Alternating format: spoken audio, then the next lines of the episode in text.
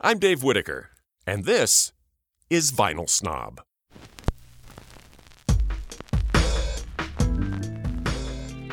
I have a nice Technics 1200 turntable that I also bought right out of rehab as one of my first purchases when I should have been buying a bed. That's Gavin O'Neill, an avid record collector who has definitely taken things to the next level. In this episode, producer Dana Barry begins a new series Confessions of a Vinyl Addict. Um, in the 40s, Jack hooked up with the armed forces, set up a program where you could send a message to a serviceman overseas. In this episode, we also venture back to Rainbow Records and talk with General Manager Steve Sheldon about the history of the company and the many innovations to the industry introduced by Rainbow founder and inventor Jack Brown. All that and more coming up later in the program.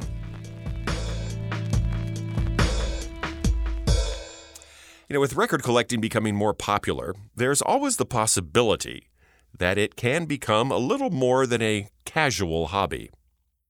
On this episode of Vinyl Snob, producer Dana Barry begins a new series, Confessions of a Vinyl Addict. So there's many types of record collectors out there, from the nothing else matters treasure hunter to the casual bin flipper. What we all have in common is a need to physically connect to the music we listen to, to see it, feel it, and hear it, and to collect it. So, what drives someone to squat on the dusty floor of a thrift store for hours flipping through Leo Sayer albums in the hopes of finding a Twin/Tone pressing of the replacements Let It Be or a UK Green Apple version of the Beatles Let It Be? What causes someone to buy the same record five times in order to find the perfect copy and pressing?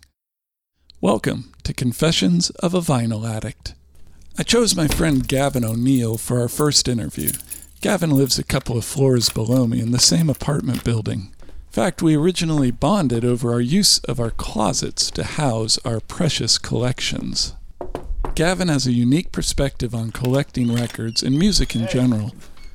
He's like a vinyl philosopher. Bowie changes one predicted turns that my life would make. And it's like what what came first? I think that's a great question about records. It's like did i buy records that matched the person that i was? Or was i drawn to records that taught me how to be a person? Like I said, vinyl philosopher. I've started over a lot. So, you know, I had a record collection when I was a kid, and then, um, you know, I had a lot of problems with addiction and stuff, and I sold a lot of records that were really painful for me to sell, or I became homeless and lost a lot of records and stuff. And then when I got clean and sober as a young person, um, I was able to kind of start over, but that was during the CD sort of revolution. I have always bought vinyl. Like the first thing that I bought, the first piece of furniture I bought when I got out of rehab was a turntable. Um, and so I always bought records, but I got caught up in kind of the the CD sort of mania. And then I sold all my CDs and I was able to start over really seriously collecting almost from scratch. I mean, I had some records um, and I wound up upgrading those, you know, and, and getting better copies and better versions and stuff of those records. I'm jealous of Gavin's collection. It's like a vinyl museum. He has custom built bins to flip through. His copies are in pristine condition in perfectly fitting clear plastic sleeves. And it's limited. You'll find no guilty pleasure Billy Squier records here. You can come upstairs to my apartment for those. Gavin's collection consists of a few genres from a certain era. I'm a perfectionist, you know. Vinyl is about, for me, it's about the hunt and the quest for a perfection that doesn't exist. And so nothing is ever going to be right or good enough. But I will um, accept records in a lot of different condition, although, you know, there's just so many crazy people selling records that just sell the worst just it's just it's difficult you know i mean i think people that sell records there is like just a it's a trip you find the greatest people and some of the people that are really special unique individuals that are in a lot of pain it's difficult to find let's say like a punk record or a new wave record in good condition a, a first pressing of the record because who was buying the germs record when it came out anybody that even knew about that record was a disaster. Anybody that was into that record at that time that would actually spend money on that record, they probably had friends that were prone to uh, stealing from each other.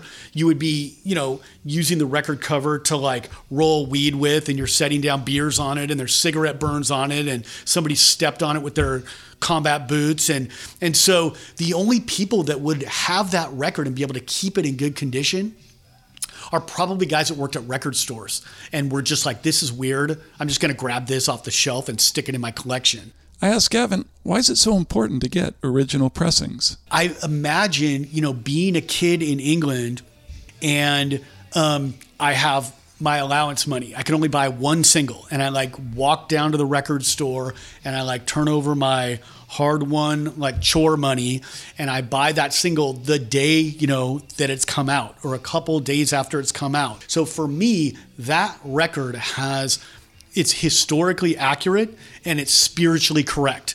It has like a resonance or a frequency to it that is the authentic article. The fact that it has survived is important. The fact that it's in the United States, let's say, like if I find I'll find a record at a record store in Oakland. Like I found a record the other day, like a Generation X record, um, that was made. They made 500 copies of. The band made them themselves, a little seven-inch record, and they sold them on the King's Road by hand in person. What is that record doing at a record store in Oakland in perfect condition? It's like when I hold that record, I know that some kid bought that, maybe right outside of Malcolm McLaren's shop on the King's Road from someone that's either in that band or closely associated to that band. And then that record has a story about how 30, 40 years later, it's made its way across the Atlantic into a record store in Oakland.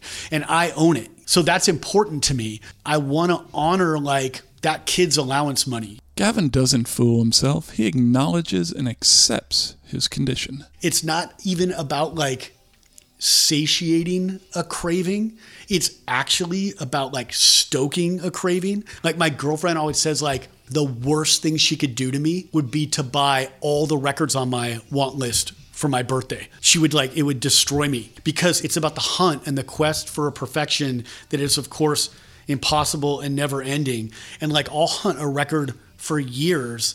And when I get it, I'm happy about it. I archive it and I'm immediately on to the next hunt. So, comparing myself to Gavin in terms of collecting is kind of like comparing myself to a Buddhist monk in a cave in Mount Everest, just a little easier to get to. So, I asked Gavin if there are any collectors out there that scare even him. So, I have a friend that I've known uh, for a long time who is a nutcase vinyl collector. He's a nurse in the emergency room and he always tells the ambulance drivers like, dude, if you ever go to a house and the person doesn't make it and you see records in their house, you call me immediately. He's joking, of course. Well, kind of joking. but um, yeah, I mean, you know, he's like I don't even know how to explain all the stories about him. He's like up the Amazon River. He's like in the heart of darkness. He's collecting, you know, African tribal stuff. I don't even know what the hell he's doing. Every day before work, he goes to flea markets and estate sales and knocks on people's doors. You know, he's one of those like guys, one of those genuine like vinyl hunters. And he'll find, you know, $2 records at the flea market and then flip them for like $2,000 he really knows his stuff and knows what he's looking for. It's all he thinks about. He eats, sleeps, breathes, chasing, hunting records, you know? He had one last anecdote to share. I saw this internet article kind of made its rounds on social media and stuff, and the title said New study finds link between collecting vinyl and being a middle aged loner. And then it said, Are you a loser with no friends? Chances are you've got a pretty sweet record collection. Many thanks to Gavin O'Neill for sitting down and sharing his insights into collecting. This is Dana Barry for Vinyl Snob. And if you'd like to check out Gavin's record closet, there's a video tour on the episode 6 page at vinylsnob.com. In episode 5, we took you through the process of manufacturing vinyl with a tour of the Rainbow Records facility in Canoga Park, California. On this program, we head back to Rainbow to look at the company's long history. It began in 1939 when Rainbow's founder, Jack Brown, starts a small business to manufacture cardboard recording blanks for a new home recording machine. That was the beginning of it all. To get the story, we pick up our conversation with Rainbow's general manager, Steve Sheldon. They were a piece of cardboard, had a plastic cover on them, and there was home units that you could cut your own record. As a kid, actually, my family had one, and I remember my sister and I recording. It was probably a rainbow blank, I'm assuming. There was players where you would record on one side and then you'd play the record on the other side. So it looked like two turntables in the cabinet.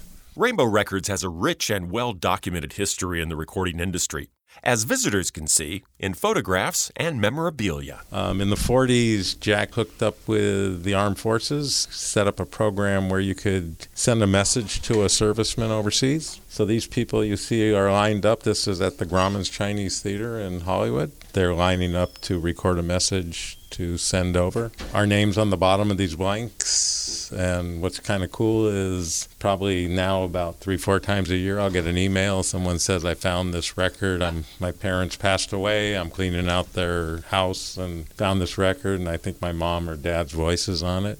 And I've actually got a guy coming in tomorrow who lives locally who said he found one and he wants to know if it will play. So I told him to come on by. While many other uses for the cardboard recording blanks were found, Jack Brown never stopped inventing. And in 1955, it paid off big time. Jack invented the paper record, which we made hundreds of millions of those. Um, they lent themselves to promotional usage to political messages. You could mail them in the mail as a postcard and play them.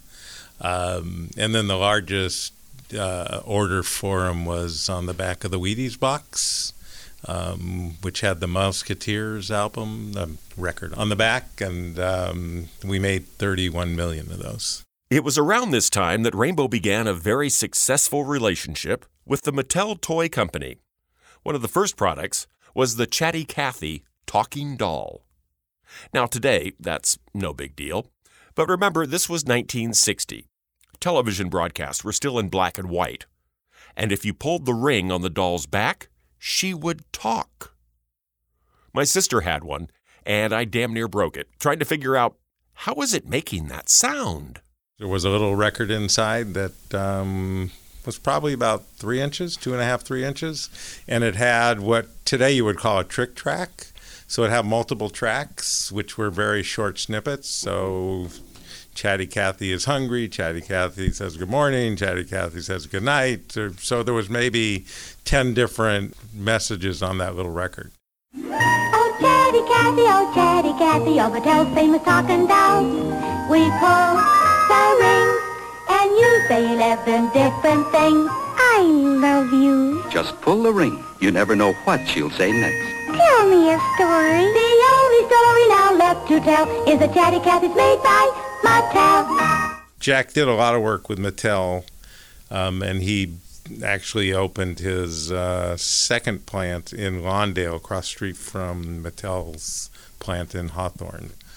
During the 60s, he was very big in in conventional vinyl. I started with him in 1971, and he was just getting out of the paper uh, record business. In Southern California, there was a number of plants and a number of very large plants. Capitol had their own plant, RCA had their own plant, Columbia had a big plant up in uh, Santa Maria what Rainbow kind of became was the backup plant for a lot of the majors. So we did a lot of overflow work. We had, you know, we had our own accounts, but we did a lot of overflow work for the big major plants. Through the 70s, we made records, and then we moved into cassettes when cassettes became popular, and then we moved into CDs and DVDs. But one of the smartest moves we ever made was not getting rid of our record presses. Um, well, we had 28 presses, and we did get rid of 14, unfortunately, around 1989, 90. The business, really from 85 to 90, the vinyl business was extremely slow. And then CDs got very popular in 86, 87, and we started seeing the demise of the cassette business as well. We always did press some vinyl, but it was down to 5,000 a week, 7,000 a week. It was really down to nothing. There's three plants in California that are pressing vinyl today.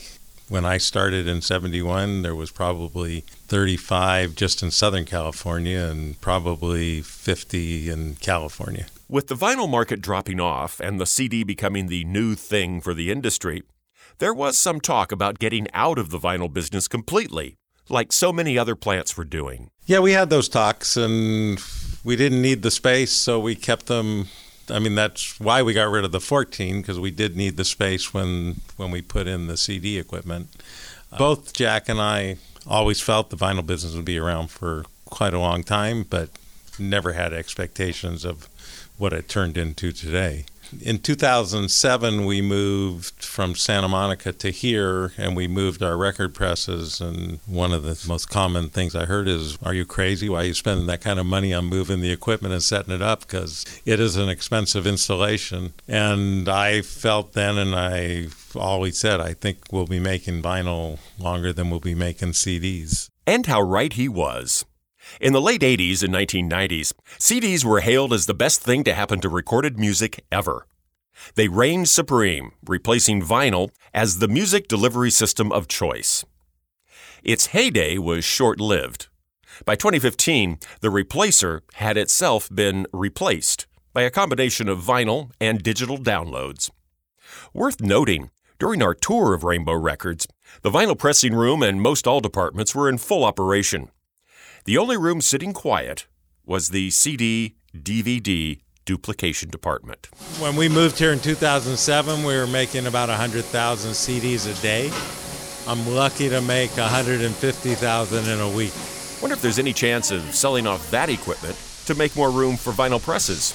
And can you even find vinyl presses today? I had some presses sitting in my warehouse that I had for parts that I rebuilt. So I've added a couple presses that we rebuilt. We're rebuilding another one now. Recently, there's a couple people who have started making presses. One in Germany that's making a semi automatic press, which means you put the label in by hand, you put the material in by hand, which is the way Rainbow was making them when I started with Rainbow in 71. And then there's a company now in Toronto making a automatic press and they are seeing some success. They're selling a press for about $180,000, and by the time you put the electrical and piping and freight and stuff, I mean, you got the whole infrastructure. You got to have boilers and towers. So to set up a small plant with four presses, you got about $800,000 in the equipment, and you probably have another four to five hundred thousand on the infrastructure, and probably another hundred thousand in buying miscellaneous